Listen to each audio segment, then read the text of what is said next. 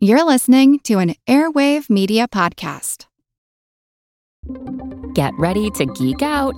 The Wired Science Podcast explores all the latest and greatest in science everything from strange diseases and biological breakthroughs to interesting tech and mysteries in outer space. Listen to Wired Science today, wherever you get your podcasts. That's Wired Science, wherever you get your podcasts. Here's a program from our archives. When the Mandaris fishermen of Indonesia go out after a flying fish, they don't just rely on their traps. They try to summon the fish into coming along voluntarily. I'm Jim Metzner, and this is the pulse of the planet.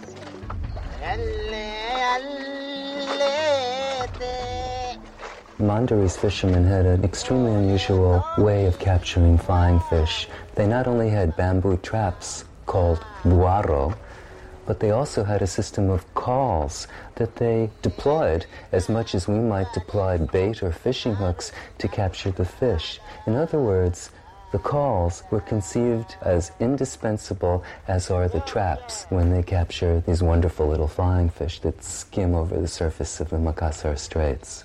Charles Zerner is a Fulbright scholar in environmental law who studied the fishing practices of the Mandaris.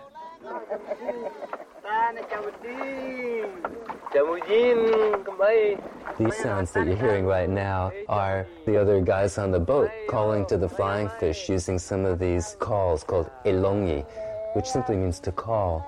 Every now and then you just hear uh, the captain shouting to the flying fish, saying, Hey Raja, bang on your ancestral drum, enter the traps, like a traffic jam.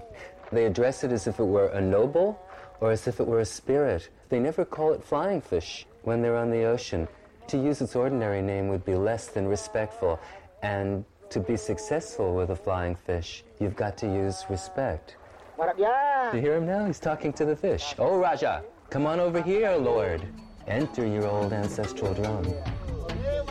This archival program is part of our 30th anniversary celebration. If you want to hear more, check out our podcast. I'm Jim Metzner, and this is The Pulse of the Planet.